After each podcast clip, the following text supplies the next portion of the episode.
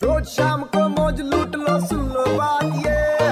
मार ले बेटा यू टर्न तू भी रेड पे एक बार फिर हो जाए।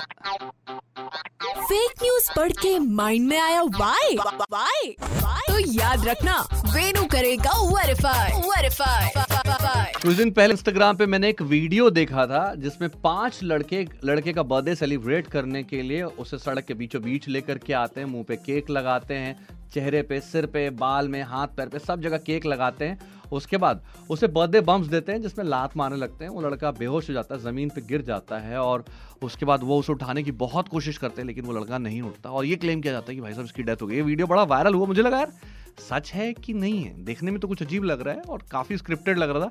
सीसीटीवी फुटेज होते हुए भी ये कैमरा वीडियो ज़्यादा लग रहा था मोबाइल कैमरा वीडियो मैंने कुछ कीवर्ड्स के साथ जब इसे गूगल पर रिवर्स सर्च किया तो मुझे पता चला है कि ये जो वीडियो है हमसा नंदनी नाम के एक वेरीफाइड फेसबुक अकाउंट पे पोस्ट किया गया था और कैप्शन में ये लिखा था कि देखने के लिए बहुत सारा शुक्रिया। प्लीज़ ध्यान रखें कि ये जो ड्रामा है, ये स्क्रिप्टेड है और पैरडी है।